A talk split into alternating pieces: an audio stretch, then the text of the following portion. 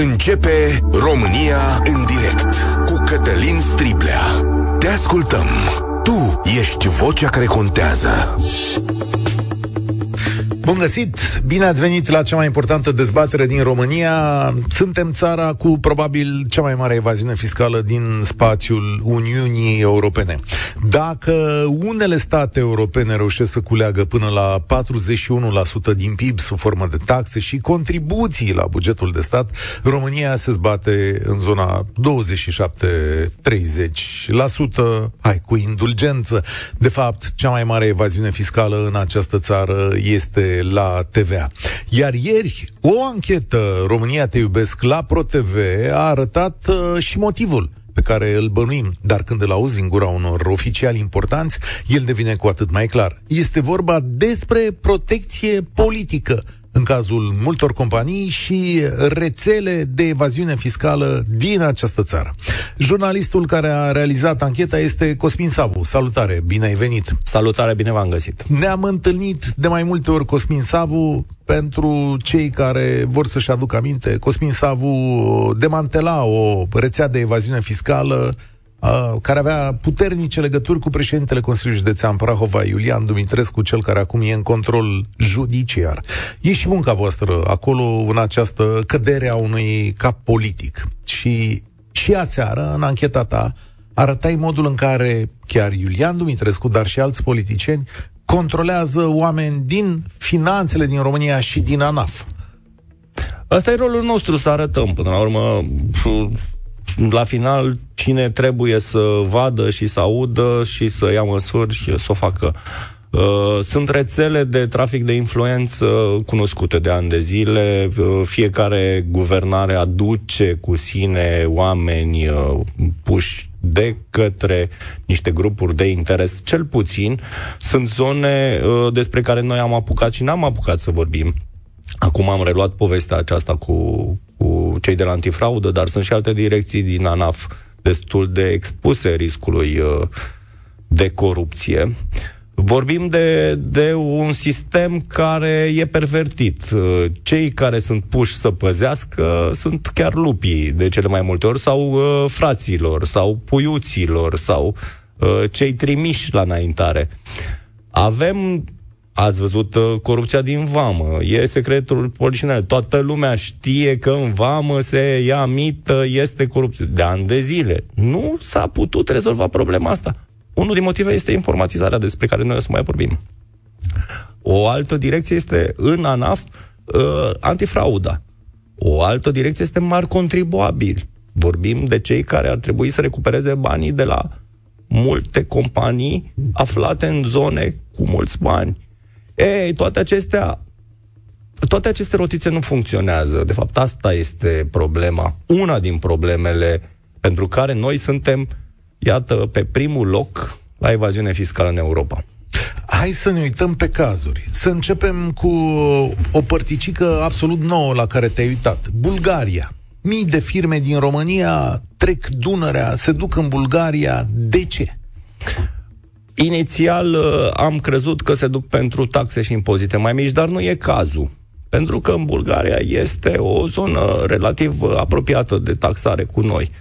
Marea problemă în Bulgaria este tot corupția, pentru că sistemul fiscal din Bulgaria este uh, pervertit, au probleme. În urmă cu, cu ceva timp, uh, chiar baza de date a ANAF-ului din Bulgaria a fost furată, 5,1 milioane de, de contributori uh, au, au, s-au trezit cu datele lor de identitate uh, furate, dar nu doar asta, ci s-a creat un model de mutare a o mare fraudă este TVA-ul intracomunitar. Se plimbă hârtiile. Uh, TVA-ul se plătește la clientul, consumatorul final. În momentul în care tu nu îți declari finalul în țara ta să plătești TVA-ul, ci într-o altă țară l-ai scos. Uh-huh. Tu băgându-ți acest TVA în buzunar. De fapt, asta e. Foarte multe. Eu nu spun că toate aceste companii sunt de rea credință sau încearcă să facă trafic sau evaziune. Dar multe dintre acestea, ăsta a fost scopul dacă tu afli de tipul ăsta de suveică, înseamnă că știe și ANAF-ul ce să petrece Cu și siguranță colegii. și există o, există o evaluare a ANAF-ului că 250 de milioane de euro s-au pierdut în ultimii 10 ani prin companii din Bulgaria. Există dosare penale instrumentate de parchete diverse județe cu acțion, acționari români în companii din Bulgaria. Ai avut în ancheta de seară, care apropo este pe Voio și în curând va apărea și pe YouTube, și cazul unei companii celebre de pantofi din România. Mă rog, Un retailer, un retailer de, da. de pantofi care ani de zile a fost prezent și acum încă mai are ceva magazine. A fost o anchetă a DICOT-ului începută în urmă cu mulți ani, aproape 9 ani de zile dar care nu a fost finalizată. Ajungem iarăși la aceeași discuție cu prescripția faptelor penale, cu aceleași, uh, aceeași lipsă de măsuri în cazurile unor oameni care s-au dovedit a fi nu foarte de bună credință în uh, relația cu statul român și cu contribuabil, de ce nu contribuabilul de bună credință. Am remarcat o frază rostită la telefon de unul dintre foștii șefi ai unui ANAF local care a spus, apropo de acest caz, pe noi nu ne-a sesizat nimeni. Dar cum? E, e vorba de fostul șef al gărzii financiare, actualul vicepreședinte al Consiliului Județean Bihor, care de altfel spunea că el știe că tatăl a fost a ieșit din firmă. De fapt, am verificat azi dimineață din nou. Tatăl este în continuare în această companie. Are o vârstă venerabilă, da. probabil peste 90 de ani. Uh, și a fost chiar administratorul acestui grup de firme. Deci uh, e greu de crezut că șeful gărzii financiare în acel moment nu știa ce face compania administrată de tatăl său. Ce interesant. Declarații multe, o să mai revin pe parcurs la cei mai descoperite acolo, de la foști oficiali sau oficiali din ANAF.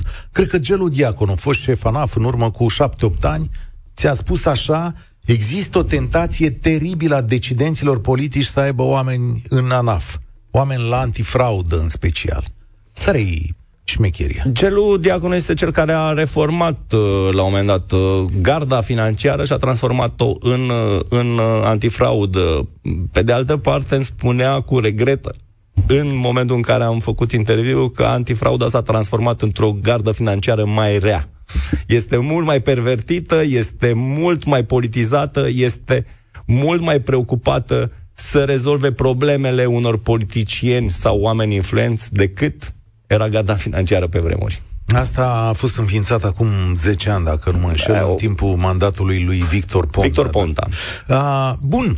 În material am avut, în material am avut pe uh, cel care este uh, ministrul de finanțe, da, Marcel Boloș, care cu ochii mari și uh, zâmbet uh, de multe ori uh, spunea, da, aveți dreptate, știm, statul român nu a făcut nimic în ultimii ani, Uh, e dureros, e trist. Iarăși, nu, nu ne ducem spre greaua moștenire, dar uh, doi șefi uh, ai ANAV, trei chiar cu Ionuț Mișa, cel care a fost și uh, ministru de finanțe, dar și șef al ANAF, uh, domnul Heiuș, Lucian Heiuș, care a fost până anul trecut, dar a fost schimbat pentru că politicienii au estimat un buget generos, care da, nu putea da, fi atins și da. asta se va întâmpla probabil și anul acesta. Facem un test astăzi, Cosmin Savu. Știi că avem o lege care zice că până la un milion de euro, și asta o să analizăm ca semnal pentru societate, evazionistul este iertat dacă aduce banii înapoi. A mai fost o lege, dacă vă amintiți, legea mitralieră, care avea același, uh, același subiect. Cătălin Rădulescu mitralieră, da. Uh, dacă aduceai uh, bani în timpul procesului penal, puteai să scapi de pușcărie. Uh, plus 20, uh, 25%. Da. Dar uh, nimeni nu se uită la efortul statului în toate aceste cazuri, pentru că vorbim de niște oameni care au fost identificați, nu? Uh, există un proces penal, uh, există niște măsuri uh, care se iau, uh, există un aparat întreg uh, juridic despre care nu mai ai vorbit, uh, procurori, grefieri, judecători, uh, care sunt plătiți în cazurile astea și care, uh, îți, îți dădeam un exemplu pe această lege uh, a deputatului Rădulescu, există persoane care în ultimul termen au venit cu banii. Deci după șapte ani de procese în care statul a consumat, a cheltuit, au venit și au plătit ca să nu facă pușcărie.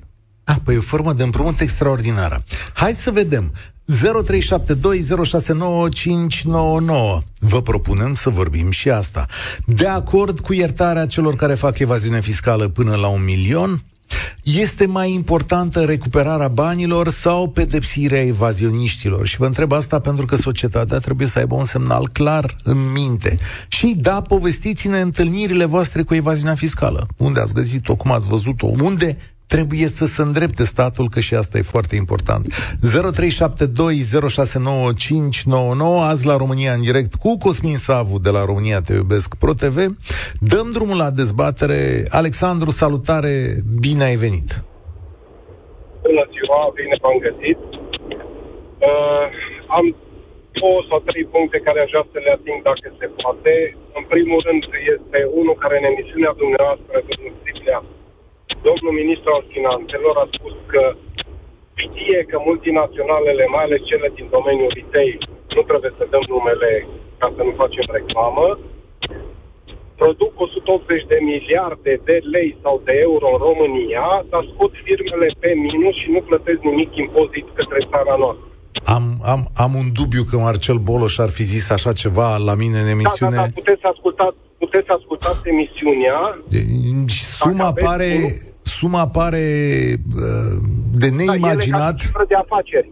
Ele ca și cifră de afaceri. Nu și ca cifră... sau euro, și ca cifră de afaceri și în lei și în euro depășește orice imaginație, adică... Da, și ei, uh, ei nu plătesc niciun impozit pe profit în România. Asta e unul la mână. Doamne ferește, Doi cum mână. ați putea să ziceți așa ceva? Uh, ascultați emisiunea.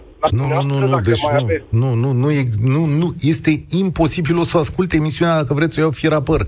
Nu cred că Marcel Boloș a putut să zică așa ceva vreodată că uh, retailerii din fast moving goods, cum se numesc, adică din marile supermarketuri, nu plătesc impozite în România. Fi spus pe că profit. Pe profit. Că toate, toate reinvestesc că scot profitul din țară, nu, nu, nu, nu. Aduceți, fiecare. Aduceți, aduceți informații false, adică vă rog să fiți temperat. Nu cred că un ministru al finanțelor nu. poate declara asta. În primul rând că informația nu e adevărată. Că toate, uh, uh, că toți retailerii scot profiturile din țară și că nu plătesc profit aici. E... Scot o parte din în fine. Uh, vă spun, de exemplu, retailerii, toată lumea ia ca și uh, grup care investește în România, da? Știți dumneavoastră că fiecare firmă care uh, listează produse în acel magazin plătește o taxă de deschidere de magazin, ceea ce din taxa respectivă aproape se acoperă costurile cu construcția, cu toată infrastructura de acolo. Știu lucrul ăsta. Asta puteți asta, face o anchetă, putem face mai multe. Doi asta... la mână. Referitor la subiect, la ceea ce ați spus dumneavoastră la început, și aici poate a spus că în Uniunea Europeană 41% din firme uh, reprezintă ponderea celor care dau banii la buget. 41% din PIB este din colectarea taxelor și impozitelor. Da, și impozitelor, da. La noi ne punem întrebarea că s-ar putea ca firmele românești corecte să nu reprezinte acel 20-30%? Facem o comparație ca și la accidente, noi nu avem autostrăzi, dar suntem pe primul loc. 27% este uh, cifra Eurostatului. E vorba aici deci, uh, de toate companiile, nu e vorba doar de companii românești sau străine, ci companiile care își desfășoară activitatea pe teritoriul României. Dar să știți că una din marile discuții care se aduce foarte rar în spațiu public este că marea evaziune este de fapt făcută de micile firme. Foarte multe firme au un comportament fiscal uh, neloial, poate, cu, cu statul român, într-adevăr, dintr-o lipsă de încredere în statul român, care la rândul lui acționează prost sau uh, e nefuncțional în anumite domenii. Uh, echilibrul ăsta este stricat. Noastră, chiar am urmărit emisiunea dumneavoastră de ieri. Uh, ce este foarte interesant, niciodată nu ne punem întrebarea că poate cei mici sunt obligați, datorită concurenței sau ceea ce se întâmplă uh, în economia românească, să facă anumite, uh, cum să le zic eu, exerciții financiare sau poate să fie la limita legii, pentru că cei mari au alte pârghii și au alte posibilități. Și poate ei, ca să țină pasul concurențial cu ceilalți, le este foarte, foarte greu să, să fie poate 100% corect. Evaziunea, într-adevăr, este, în afară de faptul că este un furt din buget, o, o, este și o lipsă de concurență. În momentul în care practici evaziunea fiscală, ești uh, favorizat față de un concurent de pe piață, cu siguranță, care își plătește loial uh, Uite, taxele și impozitele. De exemplu, de exemplu, tu ca firmă mică nu ai voie să deduci anumite facilități. Eu cred că în România IMM-urile au foarte multe facilități, mult mai multe decât uh, în alte părți. Nu, uh, referitor la chestia asta, de exemplu, o multinațională are dreptul să plătească angajaților biciclete, articole de pescuit, pe care ele le deduc ca și cheltuieli, fără să mai plătească poate... Păi, uh, nu poate să fie doar alte... pentru corporații, este pentru toate companiile. Genul ăsta e ca la ochelari. Adică poți să cumperi ochelari firmele, angajaților. Firmele sub anumită cifră de afaceri nu au voie să facă chestia asta. Ba, aici o să verific. Este, da, aici trebuie să vă pun, trebuie să, trebuie să vă pun, nu, nu cred că se poate pune o barieră de asta, dar pot verifica, așa cum am verificat și afirmația dumneavoastră de ce, despre ce a spus domnul Boloș. Iar afirmația sună așa, vreți să o auziți pe toată, da? Uh, da. Zice așa, în România sunt 20 de companii de retail care fac o cifră de afacere de 18 miliarde de lei și au o pierdere fiscală da. de 200 de milioane de euro, spune, de 200 da. de uh, da. milioane. Deci, 18 da. miliarde de lei și o cifră de, și o pierdere fiscală de 200 de milioane de lei, zice el. Cum vi da. se pare acest da. lucru? Mă întreabă pe mine domnul ministru și eu i-am spus să dea nume și a zis că nu poate să dea nume, a zis sunt mai multe. Deci 18 miliarde pierdere fiscală. 18 miliarde, mă scuzați, Bun. poate Nu, dar nu, ați spus așa, ați spus în gura ministrului că asta e, că aici e important să înțelegem lucrurile. Ați spus că oamenii aceștia nu plătesc niciun fel de bă, taxe pe profit în România. E o pierdere fiscală de 200 păi de milioane. Cât, păi atâta timp cât nu. sunt pe pierdere, ei nu au ce să Dar nu toți, nu, stați puțin, că nu sunt toți. O pierdere fiscală nu înseamnă că toți sunt pe pierdere. Înseamnă că din cifra asta de afaceri, statul ar trebui să colecteze cu 200 de milioane de lei mai mult decât colectează acum. Adică ei așa zic, domnule, lipsesc 200 de milioane de lei. Dar vreți să vă zic o parte pe care n-ați vrut să o auziți în emisiunea aia? Că a fost următoarea întrebare. L-am întrebat pe ministrul finanțelor care este, unde este cea mai mare evaziune fiscală din România. Ce credeți că mi-a răspuns? Mai știți? Nu, nu mai, nu mai știți. Cea mai mare evaziune fiscală din România, a spus ministrul finanțelor, este în turism. Câte corporații mari aveți în turism? Că partea asta n-ați reținut-o. A, da, da, și iar la partea de turism, mi se pare Uh, dacă vă aduceți aminte, în pandemie au fost o grămadă de firme și faceți un exercițiu de imaginație, că toți am mers, ne-am cazat, am mâncat, am stat în industria asta hotelieră și turism, cum o numesc ei, uh, au avut de dedus TVA. Ceea ce, din punctul meu de vedere, nu ai cum, pentru că daosurile în domeniul Horeca sunt foarte, foarte mari și tu ai de dedus TVA.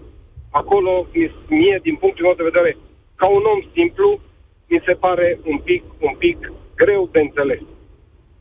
Asta... E un kilogram de carne pe care îl cumperi cu un leu, dau un exemplu, și îl vinzi cu 10 lei. Nu poți să ajungi la cheltuieli să depășești TVA-ul pe ce ai încasat. Pentru că teoretic nu mai ești rentabil dacă faci chestia asta. Ok, bun. De acord cu dumneavoastră. Răspundeți-mi și la întrebare. Uh, îi iertăm pe cei până la un milion de euro? Din punctul meu de vedere, cel mai important ar fi, ar fi să recuperăm banii din experiența ultimilor ani. Toți cei care au intrat la pușcărie au petrecut 3, 4, 5 ani, 2 ani, așa cum le-au petrecut. Nu este ușor, poate le este greu, dar au rămas cu averile intacte și neatinse chiar în, le-au crescut. Și din punctul meu de vedere, cred că cel mai important este uh, să recuperăm banii. Doi la mână, aș dori ca dacă tot se recuperează banii, să nu mai fie oamenii cei care fac câte ceva. Oamenii în România au făcut spitale. Oamenii în România au renovat uh, biblioteci. Oamenii în România au renovat uh, școli. Oamenii în România renovează de toate și statul nu consumă mai nimic cu cu ceea ce ar trebui. Aici... Și atunci oamenii de aia poate sunt, bă, de ce să dau la stat că statul nu face nimic? Da, știu și povestea aici, asta și merită discutat. La, la mentalitatea asta noastră. A bă, statului? Uite, oamenii să se schimbe, dar să se schimbe și politic un pic. Bă, hai să facem un spital, că singurul spital în România nou nou este cel făcut de această fundație minunată care a reușit să creeze acel spital nou. Și să ne aducem aminte că le-au pus condiție să-l treacă în patrimoniul statului ca să-l administreze în continuare. Perfect de acord cu dumneavoastră. Mulțumesc tare mult. Problema e la firul ierbii. Un meșter vine și îți spune, asta e un mesaj de pe WhatsApp, dacă vrei cu factură te costă 100 de lei metru pătrat, dacă nu vrei cu factură îți fac 80 de lei. Și stăm să ne întrebăm în parcările molurilor de unde au românii banii. Asta e una dintre observații. Edi, mulțumesc pentru răbdare. Salutare, ești la România în direct. Bună ziua! Aș dori să să despart, să zic, problema asta cu evaziunea mai multe categorii. Uh, și anume, prima parte în care eu cred că sunt 99% din uh, oamenii din România și uh, societățile, firmele care activează în România, în care uh, acestea uh, nu au în gând să facă evaziune, și nu pot face evaziune. Pentru ei este o falsă problemă aceasta cu evaziunea. Din, de ce vă zic aceasta? Acest lucru. Eu sunt uh, administrator pe o societate. Eu, dacă nu îmi plătesc taxele, că eu trebuie să declar taxele, am termenul limită de plată 25 ale luni. Dacă eu nu mi-am plătit taxele în termen de 10, maxim 15 zile, eu am deja conturile blocate eu nu pot să-mi desfășor activitatea pentru că statul efectiv mă blochează. Adică, pentru mine și pentru toți ceilalți care sunt în situația mea, evaziunea aceasta este o falsă problemă. Nu este reală, nu există. Există cealaltă parte de 1%, sau, pardon, n-am zis bine 99%, să zicem 98%, restul de 1% care, în momentul în care fac un business sau uh, orice activitate, ei deja pleacă la drum cu gândul de a face evaziune. Și aici ați dat dumneavoastră exemplu cu, ok, dacă vrei factură e cu 100 de lei, dacă nu vrei factură e 80 de lei. Ei, dar asta este evaziune, din punctul meu de vedere, Uh, de valoare mică, Se cheamă uh, mică care da. se știe Acum, nu... eu o să vă zic ceva nu... foarte curajos la care o să mă înjure foarte multă lume. Dar vorbim cu mulți specialiști și Cosmin Savu mă poate confirma sau nu că voi stați cu nasul în astea mai mult decât mine. Zice, zic mulți specialiști, de la Banca Națională până la Ministerul de Finanțe, că mica evaziune face, de fapt, cea mai mare parte din evaziune. Adică peste jumătate din evaziunea românească 60% din, probabil, sau mai mult, este din mica evaziune. Dumneavoastră spuneți de companiile care uh, au un comportament uh, fiscal corect. Dar luați în considerare că sunt companii care nu își pun în cap că fac evaziune, ci încearcă să-și deducă tot felul de uh, cheltuieli care nici măcar nu sunt în, uh, în portofoliu firmei, care nu s-ar justifica. În România sunt 200 de mii de apartamente pe numele unor firme, iar acele firme nu folosesc apartamentele în scop comercial și sunt apartamentele patronilor în care ei locuiesc. Nu au puncte de lucru acolo. Și așa mai departe. Deci sunt foarte telefoanele care sunt date întregii familii, deși uh, nu toată familia lucrează în acea companie. Și sunt multe alte aspecte care sunt într-adevăr mici, dar care se adună. Asta face parte tot din evaziune. Da. Pe lângă aceste aspecte... Da. Dai voie la un răspuns, Cosmin, și ne întoarcem. Uh, da, aveți dreptate cu acest aspect dar eu vă zic că nu este corect, corect, uh, corectă evaluarea aceasta de 60%. Pentru că uh, eu vă dau un exemplu. Eu, ca și administrator de firmă, gândiți-vă că eu nu am dreptul să-mi deduc cheltuielile de combustibil decât jumătate din el. Adică stați mă un pic, eu sunt cel care uh, mișc tot lucrul ăsta, am toate posib- uh, responsabilitatea în uh, activitatea firmei eu sunt responsabilul, iar eu nu pot să-mi deduc cheltuielile uh, în totalitate care le am cu firma. A, că eu mă duc cu mașina de firmă până acasă, fac 5 km în plus și pentru asta vrea să mă taxeze statul? Păi stați, nu, Eu nu cred mi că- se pare corect. De A- ce nu zice statul următorul lucru? Și anume, eu vă dau un exemplu foarte simplu care este, de exemplu, în stat, alte state din Uniunea Europeană, în care să vină uh, statul și să zică următorul lucru. Domnul meu, ok, tu ești administrator la o firmă. Foarte bine. Ai cifră de afaceri de X la sută, din cifra aceea de uh, afaceri, tu poți să-ți deduci o valoare de X procente. Nu are nicio importanță. A, că eu îmi deduc acea sumă pentru că vreau eu să mă simt bine, să mă relaxez și să pot să fiu activ în activitatea mea cu firma și mă duc undeva la un, un uh, spațiu de recreere. Ok?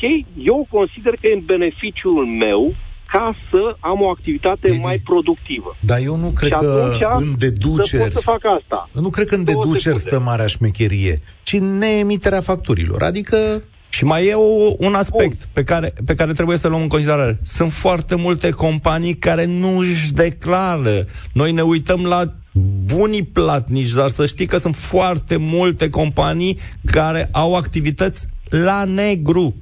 Acele Și asta se știu. Păi dumneavoastră să nu credeți că cei din administrația fiscală, de la ANAF, cei care sunt efectiv acolo și lucrează, nu știu de aceste lucruri. Nu se vrea a se face ceva, a se schimba. Toate legile, cel care legiferează, legea este făcută nu în interesul celui care vrea să fie cinstit să plătească taxe, ci este făcută cu mici portițe, în așa fel încât cel care are deja în gând să nu plătească, să poată să facă să nu plătească.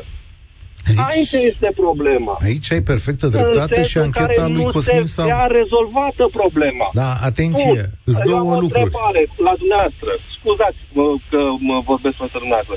Eu aș vrea să-l întreb pe, pe mă, distinsul dumneavoastră invitat. În momentul în care se duce curte, curtea de conturi la OMV Petrom și constată un prejudiciu de neplată pentru taxe de câteva miliarde de lei. Și nu se face nimic în acest sens, Păi, nici Curtea măcar de de, Conturi- supracontrol sau de impunerea taxelor, de plata pe la... Stați o Gândiți-vă că secundă. eu dacă, dacă vine la mine în control ANAF-ul și îmi zice așa, eu nu am plătit 100 de lei uh, pentru nu știu ce, că TVA-ul ăla nu este deductibil la o factură din 2000, nu mai știu cât, 2016. Ok?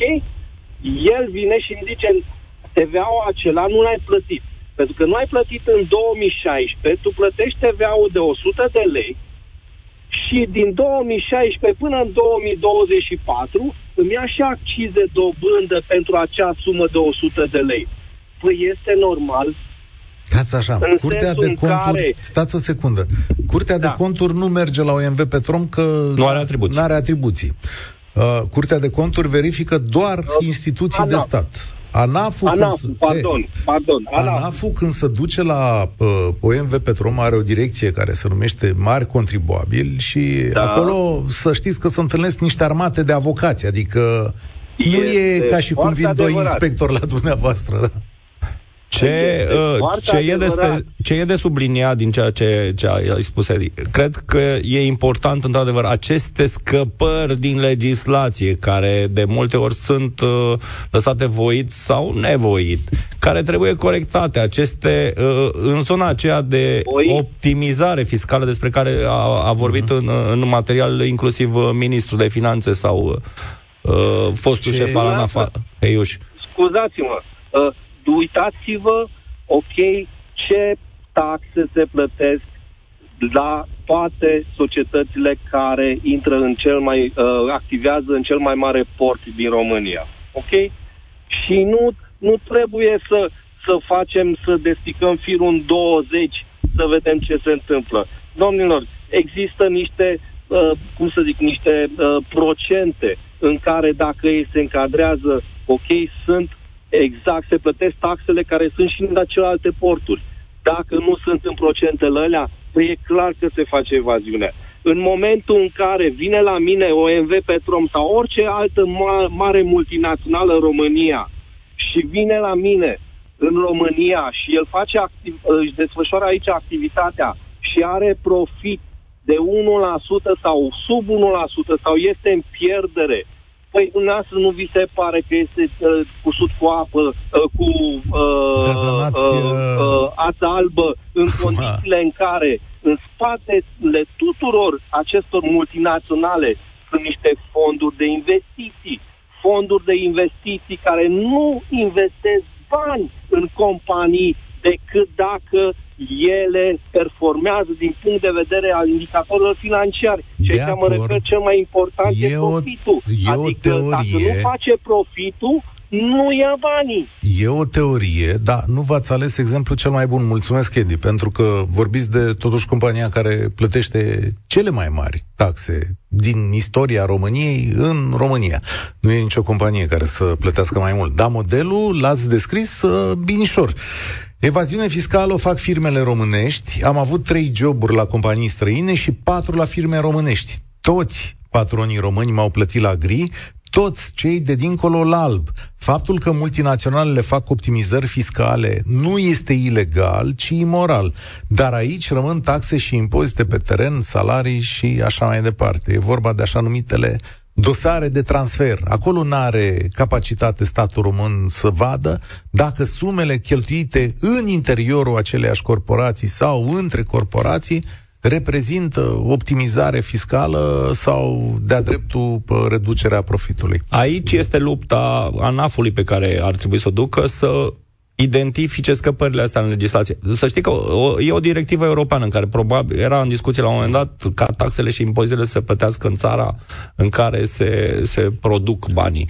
Uh, e o cale foarte lungă până se va ajunge aici. E unul din, unul din, una din rezolvări ar putea să fie asta. Pe de altă parte, uh, optimizările astea fiscale, să știi că sunt cu sume mici, relativ mici. Da, sunt vehicule de prin tot felul de offshore prin care se scot bani din consultanță, dar uh, nu depășesc anumite sume. Nu sunt de ordinul milioanelor de euro. Întrebarea e unde găsești mai jos de 16% pe profit? În ce țară? Unde să duci banii ca să găsești mai jos de 16% pe profit? Că taxul rom- uh, statul român că... cam ia taxe mici corporațiilor, cam prea mici din după capul meu. Da, în fine. Petru, salutare, stai acolo de ceva vreme. Uh, plecasem și noi de la o întrebare, dacă să iartă evaziunea până la un milion de euro sau nu. Uh, bună ziua, bună ziua tuturor. Uh, nu, nu se iartă evaziunea și aș vrea să împărțim milionul respectiv în mai multe praguri sau, de fapt, să adăugăm niște praguri. Evaziunea până într-o sută de mii, între 100 de mii și 500, între 500 și un milion și peste un milion. Așa. Și fiecare să fie uh, cu închisoare absolut, uh, hai să zicem cu suspendare la prima batere, recuperarea prejudiciului integral, Adică, dacă noi constatăm că acum 10 ani am furat, uh, dau un exemplu, că e cu milionul, un milion de euro, da? Uh, îl plătim integral, plus dobânzi, uh, penalizări, etc. Și ne luăm și închisoarea. Ok. Și... De ce această politică, care e, cum să zic, e tamam pe dos față de ce propune statul român acum? Uh, cum adică de ce? Păi, păi statul român are o lege, statul român are o lege care zice că până la un milion de euro se iartă și că este foarte important să recuperăm banii, nu să băgăm la pușcărie oameni. Tu ai zis invers, că important e să intre la pușcărie oamenii și te întrebam de ce, care sunt argumentele. Păi dacă îi dăm cu suspendare și dacă, de exemplu, îi băgăm la pușcărie și mai construim și niște pușcării și pe pușcăria și punem să și lucreze, și dacă lucrează, să zic, 8 ore pe zi, îi se scade o zi din, uh, uh, din pediapsă, dar pedepsele o să crească. Dublăm pedepsele, triplăm pedepsele de 10 ori mai multe uh, mai mulți ani la pediapsă, iar dacă nu ai omorât sau, na, să zicem că nu sunt niște chestii foarte nasoale, dacă ai încercat să furi, ok, uh, te-am prins, nu prima oară să zic că nu ești fă, uh, cu suspendare, te duci la pârnaie, stai 5 ani, atât ai făcut, dai toți banii înapoi, stai și 5 ani, iar dacă, în fine, 5 ani să zicem că e perioada extinsă, din ce discutam. Uh-huh. Și din cei 5 ani ai lucrat 2 ani jumate, în fiecare zi nu contează, pentru că în țara asta avem foarte mult de lucru, ai lucrat 8 ore pe zi, scap după 2 ani jumate și salariul, banii care îi primești când ai lucrat în închisoare, îți plătești închisoarea, îți plătești închisoarea. Ok, e E un raționament. Haideți să ne uităm în țările europene. Uh, aveam aceste uh, știri constant cu mari sportivi. Uh, cred că Messi, la un moment dat, a fost prins cu... Messi, Ronaldo, Shakira. Avem în Spania chestiunea da, asta. Uh, li, li Dar dă... să vă spun niște lucruri. Eu am lucrat peste 20 de ani într-una dintre cele mai bă- mari bănci din România. Vis-a-vis că a spus că statul român împrumută diversi conațional de noștri.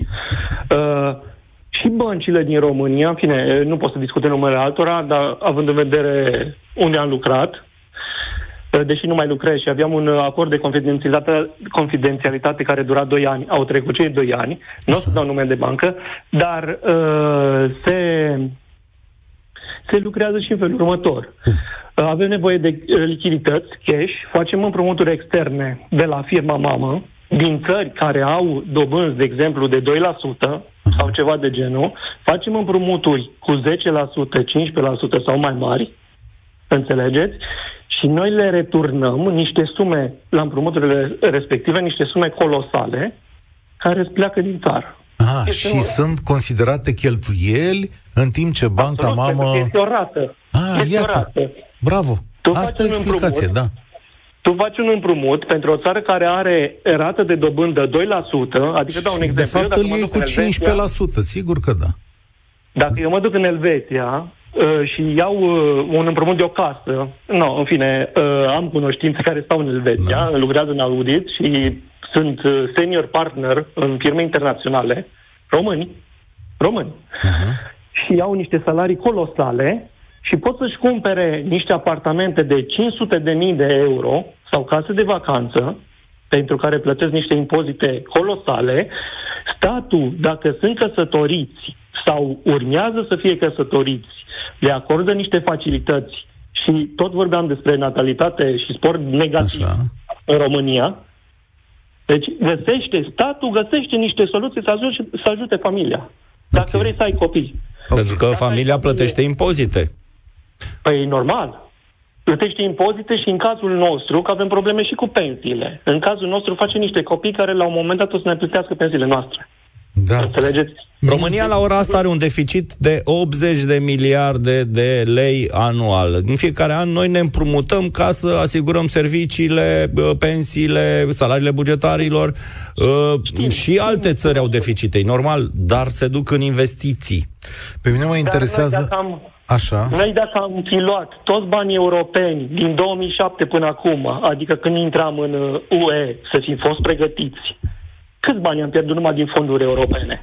Ai, și, asta e, și asta e adevărat, dar am început să ne mișcăm ceva mai bine. Mulțumesc, Petru. Trebuie să vorbim despre asta cu banii ăștia. Asta cu dobânda e o șmecherie interesantă și aici nu știu dacă statul român sau ANAF ar trebui să aibă de spus ceva, pentru că te uiți la contracte și marja aceea între 2% și 15% e imensă.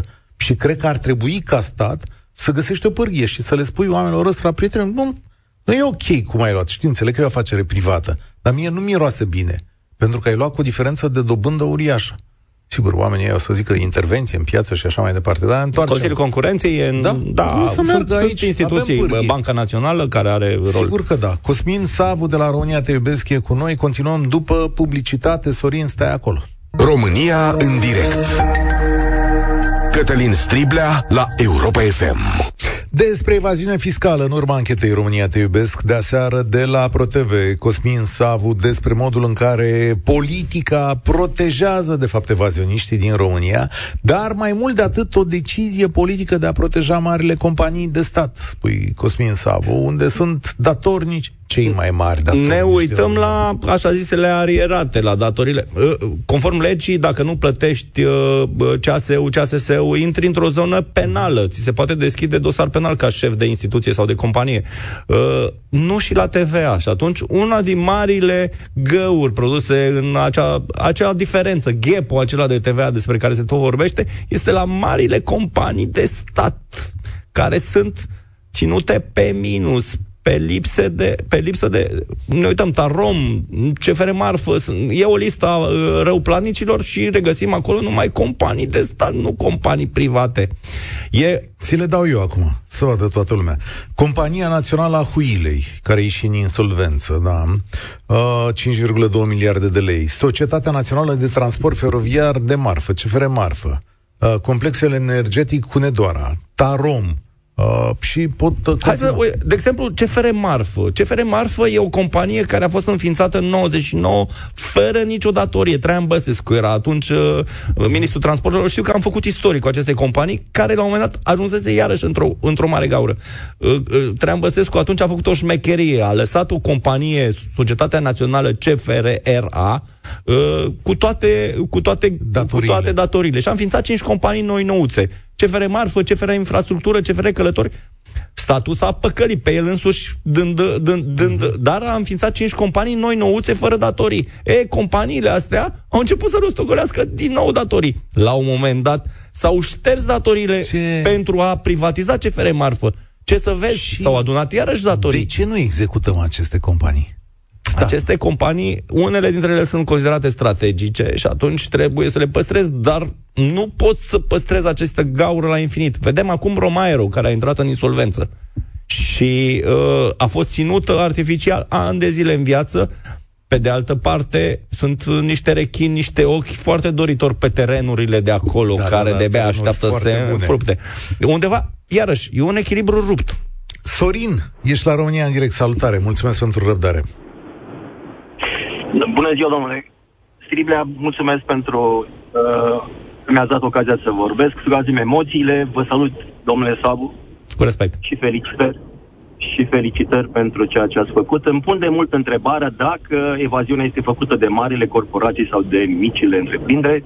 În sfârșit avem un răspuns. 60% era și temerea mea că o bună parte din uh, evaziune este făcută de micile corporații. Nu, nu. Sunt antreprenori de nivel mediu, Așa? în domeniul construcțiilor și bineînțeles că sunt, mă izbesc zilnic de problema ofertelor la vedere, ofertelor curate, să le spunem așa. Profit de faptul că ne ascultă milioane de, tele, de ascultători și aș pune întrebarea, câți dintre dumneavoastră au solicitat vreodată un bon fiscal pentru montajul unei gresii, unei faianțe sau unei obiecte sanitare. Da, da. Îți dă, să știi că am mai primit, dar altfel riști să-ți iei și Greția după cap. Dar haideți, domnul, ce e aici, da. Exact. Da. Exact. Și atunci, cred că e un lucru, de exemplu, în domeniul construcțiilor, unde vorbim de o cifră de câteva sute de milioane de euro pe an, care, dacă respectăm proporția pe care nu o fiscalizăm la nivelul întregii economii, avem de asemenea câteva sute de milioane de euro pe care nu plătim taxe.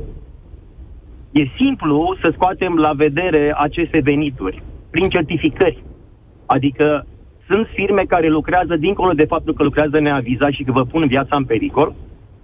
Dacă am introduce obligativitatea certificării acestor companii și asigurărilor, am ști exact cine lucrează în domeniul construcțiilor, fără să meargă un inspector. Companii care n-ar mai ajunge pe numele unor albanezi sau bulgari, probabil. Nu știu dacă sunt companii ale albanezilor care lucrează în domeniul no, rezidențial. care au fost uh, măritate, au fost înstrăinate ulterior după ce au lăsat niște istorice grele în România. Corect, corect. Și atunci, cred că e, e simplu să scoatem când ar trebui să vorbim despre un domeniu care până la urmă are legătură cu viața noastră de zi cu zi și cu Sorin, siguranța noastră. Construcțiile e unu, una din zonele cele mai expuse uh, fraudelor fiscale. Vreau să înțeleg. Deci, tu ești companie de construcții cum poți fi prins? Uite, poate ne ascultă niște funcționari onești de la NAF cum, cum poți să te prindă pe tine că lucrezi la negru? Cum ar putea să procedeze? Cel mai ușor este în șantier, dar cred că pentru un inspector fiscal este mult mai ușor să vadă traseul facturii. Pentru că de cele mai multe ori mă duc să iau materiale de la un dealer local sau de la un magazin, de la o rețetă de magazine, uh, pe care și, și se emite un, un, uh, o, o factură pe numele unei persoane fizice sau pe numele unei companii depinde de situație. Și aici nu vreau să intru în amănunte că mm-hmm. aș okay. uh, pierde okay. timpul. A doua ar fi în șantier, bineînțeles. Cred că în orice, me- în orice localitate, mediul rural am intrat, am găsit cel puțin câteva echipe care zilnic lucrează acolo. Vedem mașinile care merg în șantiere, vedem mașinile care stau la porțile șantierelor, vedem uh, montatori de acoperișuri care stau uh, în exterior sau pe, pe schele. Adică uh, nu știu dacă sunt eu în măsură să vă spun ne-ai spus deja. Adică Există un ITM care ar trebui să verifice, adică uh, pârghii statuare, problema dacă le folosește. Dar ai, tu ai primit vreun control în ultima vreme? Adică a venit cineva să te întrebe de sănătate? Doar uh, controle fiscale care sunt făcute de regulă din birouri. Aha, adică okay. ai o cifră de afaceri, ești vizibil. Problema în România a legislației și fiscalității din România, care nu-i de speriat, haideți să nu ne plângem față de țările europene. În schimb, nu există control asupra evazioniștilor. Și atunci, tu care încerci să faci o afacere pe bune și să obții un profit minimal acolo, ești mai expus și mai verificabil, ca să numesc așa, în fața uh, controalelor instituțiilor de stat. Un evazionist este un evazionist, este ascuns, nu-l găsești. Și atunci, uh, sau și îmi pune întrebarea, uh, ori, ori de câte ori aducem noi reglementări fiscale și aducem noi schimbări în legislația fiscală, pe cine afectează? Tot pe cei care muncesc. Tot pe cei Absolut. care muncesc. Da, asta nu vrea să înțeleagă statul român. Avem o sumedenie de mesaje, ne scriu ascultătorii, mulțumesc Mihai pentru ele. Ar fi interesant de făcut o emisiune despre cum tratează ANAF-ul contribuabilii corecți toți noi, cei care ne plătim impozitele corect și la timp, suntem tratați ca cei mai mari infractori cu prima ocazie în care întârziem o zi. Asta spun unele dintre mesaje. Americanii au o vorbă de moarte și de fisc nu scapi. Din Eva, păcate, la noi fiscul e o glumă atunci când e vorba de evazionist. Da? Presiunea se pune tot pe cei buni platnici, cei care sunt la vedere. Sigur că da. Sorin, și întrebarea de la care a plecat emisiunea de astăzi, evaziunea fiscală de un milion de euro se iartă sau nu? Cum ar trebui procedat? Aici o discuție, sunt două discuții paralele, între moral și imoral și între practic și uh, da, și în teorie, să zicem, o, da, între practic și teorie. Da. da Pentru așa. că sunt țări precum ea, niște limite, bineînțeles, există uh, există posibilitatea să plătești cu niște penalități și să, să scapi de condamnare sau primești o condamnare cu suspendare. Adică ceea ce România încearcă să facă în alte țări europene există, în alte țări nu. Aici intervine uh, și latura morală. E un lucru la care fiecare poate să-și dea cu părerea arbitrar. Nu cred că e vorba de un lucru matematic. Da, sunt de acord că nu e matematică. Te întrebam doar de sentimentul tău, adică cum ar fi să fie drept? că n-ar trebui să facem compromisuri, pentru că suntem o țară cu o evaziune puternică și atunci ca să poți să îndrepți o mentalitate comună, trebuie să fii pentru început foarte drastic și să nu faci compromisuri. Asta este punctul meu. Mulțumesc tare mult pentru el. Mulți uh, bănuiesc eu taximetriști ne scriu despre evaziunea fiscală de la platformele de ride sharing, care arată din punctul meu de vedere, în felul următor. Noi apelăm la companii din afara României să ne trimită un, un mă rog, un taxi, să zicem, o mașină, companii care își constituie veniturile în afara României, din cardul nostru pleacă în Uniunea Europeană de obicei, o sumă de bani, după care se întorc bani la șoferul care muncește aici, care e pe teren. Acum, șoferul respectiv e dator să-și plătească impozitele și taxele pe ce venituri face și, mă rog, ce contribuții trebuie să aibă el în calitate de șofer, care are niște documente acolo.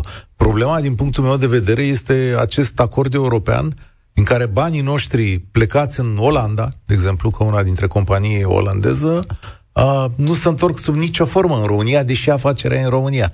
Și asta e o speță foarte interesantă. Sigur, statele europene... Anul trecut au fost apărat, niște controle da. pe zona da. asta și cred că s-au și imputat niște bani. Nu știu exact care a fost rezultatul. Da, dar asta e ceva ce statul român ar trebui să discute mai mult, mai ales când vine vorba de corporații din astea globale. Poate că și România merită o parte dintre banii aia. Până la urmă, afacerea se desfășoară aici. Cu siguranță și de asta spuneam, directiva europeană ar avea un sens. Să plătești da. acolo de un, unde produci bani. Unde produci banii, măcar o parte dintre ei. Adică ar trebui făcut o chestiune în genul Să mă întorc puțin la, la discuția da. cu, cu puniția și cu pedeapsa. Problema noastră este că avem un sistem judiciar strâm și șubred.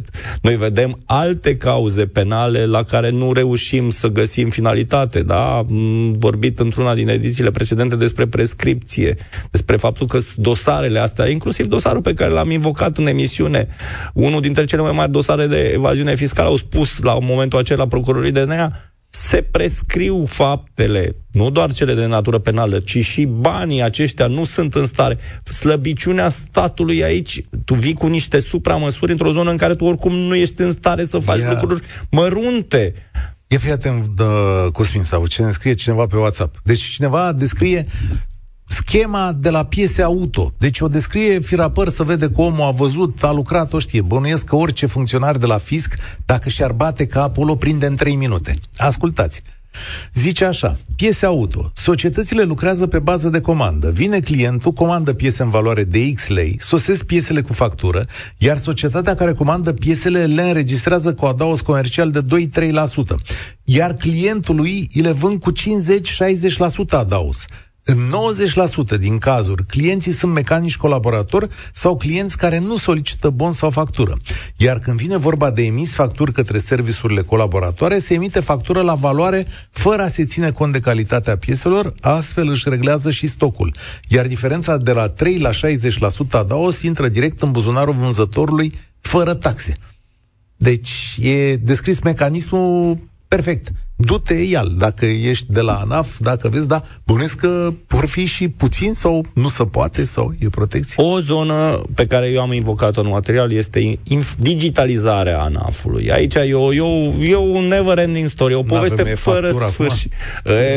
Avem o grămadă de e-factură, e-transport, e, sunt e-urile astea care uh, trebuie totuși uh, să fie și funcționale. Până acum câțiva ani uh, firmele mergeau cu dischetă la ANAF, adică da. era da da, da, da. Uh, uh, e dreptate, da. Deci, e, e, la noi s-au cheltuit foarte mulți bani de-a lungul timpului. M-am uitat în urmă, în 2016, făcusem un material care se chema Digitalizarea hoției. Era vorba despre investițiile în marile... Uh, am rămas la ce marile instituții care consumă. Am rămas la același nivel. E o mare problemă, pentru că în momentul în care tu digitalizezi, și transparentizezi și adun informațiile. Spunea ministrul Boloș că au un serviciu care se cheamă Unitatea de Management a Riscului, o altă unitate, uh-huh. care stă pe niște mulți tera de informații fără să le folosească. Nu putem e... face analiză de date, da. Vlad, ești la România în direct. Bună ziua! Uh, mă scuzați, am puține emoții. Uh, e prima dată când intru în direct la dumneavoastră. Uh, mi s-a părut foarte interesantă întrebarea cea cu uh, evaziunea.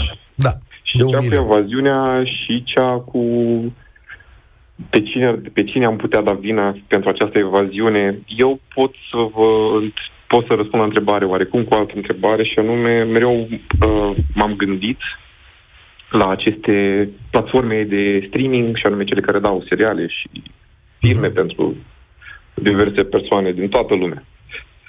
Și am făcut un calcul un astfel de abonament, să spunem că este 25 de lei, nu este o sumă enormă de mare, nu, nu este din sărăcie cu, cu suma asta. Și am calculat-o la populația țării noastre. Și a ieșit o sumă enorm de mare. Și m-am gândit mereu, dacă într-o lună de, zi, într-o lună de zile acea sumă ar fi sustrasă din să zic așa, sau furată, cu ghilimele de rigoare. Ai, am putea face, cred că, în fiecare lună câte un spital din banii ai. 25 de lei de la fiecare persoană din această țară, furată timp de o lună de zile, un spital pe lună are și aproape. Acum... E enorm de mult. Da, trebuie să știi așa, să refacem calculul cu ponderare. În primul rând că nu toată populația României folosește sisteme de, de astea. După nu, care... Am, da, am știu. înțeles acest lucru. După am pus care, populația țării așa ca și... Din 2022, să știi că s-a instituit o așa numită taxă, îi zici o taxă Netflix. Legea zice așa că uh, ei trebuie să plătească practic un impozit nu numai Netflix, ci toate companiile astea, HBO, Amazon, Voio, toate sunt obligate să plătească și în România, cred că 4% din veniturile menționate, după care, da, Întâi la Senat a fost 2%, după care s-a mărit la 4%. Și uh, există obligația, dar nu era de la data la care citesc eu această știre, nu era constituită și procedura. Dar în orice caz, asta vreau să spun, că cineva s-a gândit la problema asta, da. adică venituri nu, nu făcute în România. Acest, nu am da. vrut să ofer acest exemplu ca să uh, spun că este vina unor firme de streaming. Am vrut mm-hmm. să ofer un exemplu în care o sumă foarte mică, adunată, poate însemna foarte, foarte mulți bani. De acord. Și ce mai vin cu o poveste care mi s-a întâmplat. Eu sunt din Iași, a trebuit să ajung în București. La vremea respectivă, cred că prim-ministru era domnul Ponta. Și ce a făcut domnul Ponta la vremea respectivă? A spus că, băi, toate buticurile astea de prin București și de prin toată țara cam nu prea plătesc niște taxe, ceva se întâmplă. Mm. Niște bonuri, niște... Și în perioada respectivă nu puteam să comand o pizza în București pentru că toate erau închise. Pentru că le erau frică să nu fie vânate de fisc. Antifraudă, în momentul în care a fost înființat. Momentul înființării e antifraudă. Foarte da. hulit momentul de altfel, dar pe de altă parte care a adunat și cei mai mulți bani din istorie. Da, da. Ceea ce eu personal, dacă ar fi acum, i-aș spune domnule Ponta, eu te votez, poți să furi și jumătate din bani și tot e ok. Da, Pentru că a strâns foarte mulți bani. Și a făcut ceva ce frumos într-un fel. A strâns mulți bani a închis foarte multe buticuri, nu erau, din nou, nu erau mulți bani, nu au strâns, nu au furat de la gura omului, să zic, miliarde de lei de la toate companiile astea mari. Nu. A strâns, cred că și 25 de lei, dacă până lua de la toate buticurile din București. Ce facem? Acum, ce facem? Că astăzi, la 10 ani distanță de la momentul respectiv, problema în sine nu a fost rezolvată. Ea persistă. Corect. Acum, să revin la întrebarea principală. Iertăm evaziune fiscală până la un milion de euro? Nu. Unde îndreptăm acești, să zic, ier, pe cine iertăm sau nu iertăm pentru acest milion de euro? Eu aș considera acest prag mai mult ca un uh, review al performanței, de exemplu, la unui județ. Și voi, de ce spun asta? Iași, de exemplu, are o evaziune fiscală de ajunge la acest prag. Atunci, statul spune, tu nu performezi din punctul acesta de vedere, îți vom tăia din fonduri. Pentru că nu putem investi într-o zonă în care se fură. Vom tăia. Probabil că și oamenii vor suferi, dar și baronii locali vor suferi. Baroni locali care nu prea o să le convină așa. S-ar putea să trimită wow. un pic, să bage un pic un băț în coasta unor adică angajați locali de acolo. Să pună instituțiile locale să funcționeze ca să nu exact. coboare sub pragul ăla. Exact, pentru că ei, dacă, dacă statul, care e mai mare decât o, să zic, o, uh, interesant. ceva local, da. vine și dă un băț și fură de la cei care sunt din uh, acea zonă, probabil că nu o să le convine băieților respectiv. Și vor, probabil că vor mai pune cât de cât niște atenție în zona asta. În momentul ăsta, uh, ministrul Boloș are un proiect de uh, a aduce antifrauda în județe. Acum era într-o zonă de regionalizare. Uh, e și bine, e și rău. Marea frică a celor care lucrează în zona asta uh, e că acești baroni pe care vorbești tu vor avea și mai mare putere, și mai mare influență asupra celor Așa care este. controlează companiile. Așa este. Și aici intervin cu un, un principiu simplu. Este o balanță, da? Cineva uh, primește putere, dar în stat există și o instituție, dacă nu mă înșel, se numea DNA, care ar trebui să regleze această putere, corect? Dacă ar fi să urmăm niște principii corecte. Da.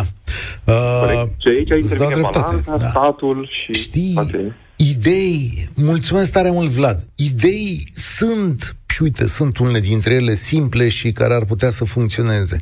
Uh, ne izbim în continuare de voința politică. De fapt, cred că asta e una dintre concluziile cele mai amare pe mai multe paliere. Și atunci când vine vorba de mari companii, dar și atunci când vine vorba de așa numita corupție. Și ancheta lui Cosmin Savo, pe care o găsiți pe voi la ProTV, uh, demonstrează lucrul ăsta. Uh, o să zic și care e uh, județul cu cea mai mare evaziune fiscală.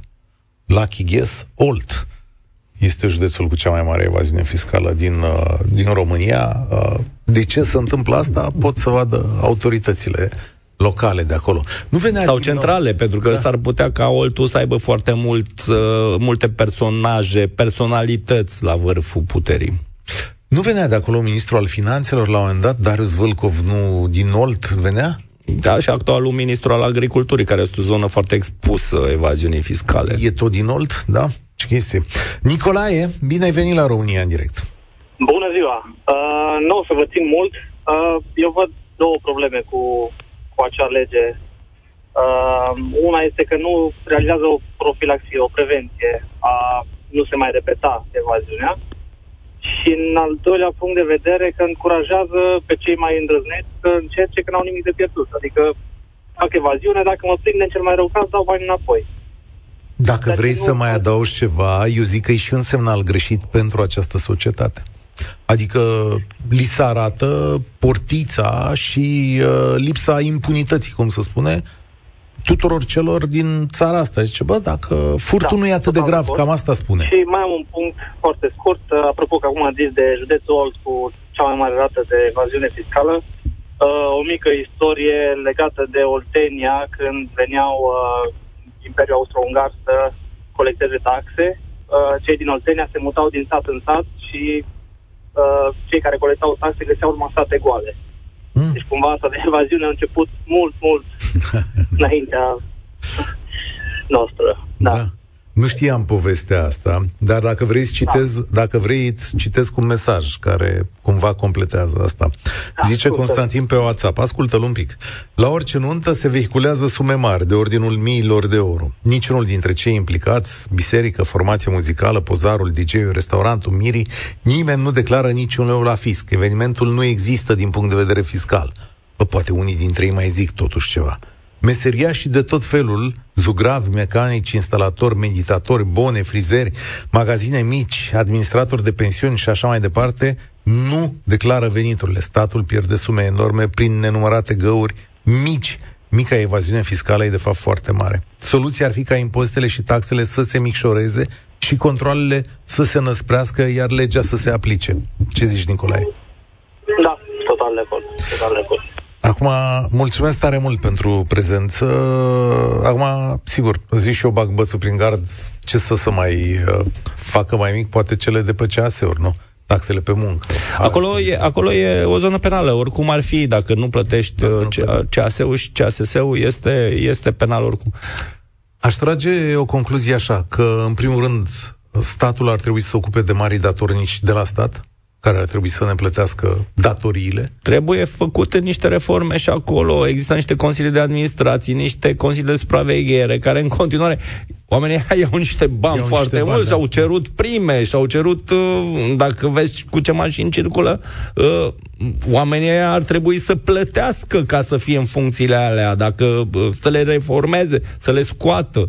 Asta este una din, una din găuri aș aplica legea cu asupra de măsură în cazul marilor companii și aș verifica, aș întări statul, vorba celebrului infractor de pe vremuri, așa, aș întări statul aici astfel încât marile companii să-și plătească cât să poate de mult, iar optimizările fiscale să fie grele, da, adică să fie greu de făcut, și dacă rezolvăm astea două puncte, poate și populația va veni din urmă cu plata taxelor și impozitelor. Dar și să se vadă și cuvânt. adevărul este că uh, uh, lipsa asta de echilibru este și din faptul că statul a făcut foarte puțin în ultimii ani. Nu a făcut spitale, nu a făcut uh, școli, nu a făcut, nu a făcut, nu a făcut. E adevărat că sunt proiecte de infrastructură, dar majoritatea, dacă ne uităm, sunt pe bani europeni. Da, care adevărat. sunt bani publici, dar uh, veniți cu ajutor. Uh, e o problemă de echilibru, e un echilibru rupt care trebuie regăsit. El e Cosmin Savu, lucrează la România Te Iubesc, ancheta lui în curând și pe YouTube la ProTV. Uh, ai idee cu cine ne vedem săptămâna viitoare? Paula Herlo vine cu o anchetă despre politicienii oameni de afaceri și modul în care și-au transferat afacerile pe numele copiilor, dar în spate sunt, bineînțeles, tot părinții. Da, asta este pă, cel puțin distractiv și amuzant. Poate vorbim și denunțile de politicieni. Știi? O nuntă cu 600 de mii de euro? Mă gândesc și eu. O nuntă la care se declară 600 de mii de euro. Ce zi, ce zi excelentă în viață! Ce început minunat! Mulțumesc tare mult, Cosmin Savu. Asta e România în direct de astăzi. Sunt Cătălin Striblea. Spor la treabă. Participă și tu. România în direct, de luni până vineri, de la ora 13 și 15.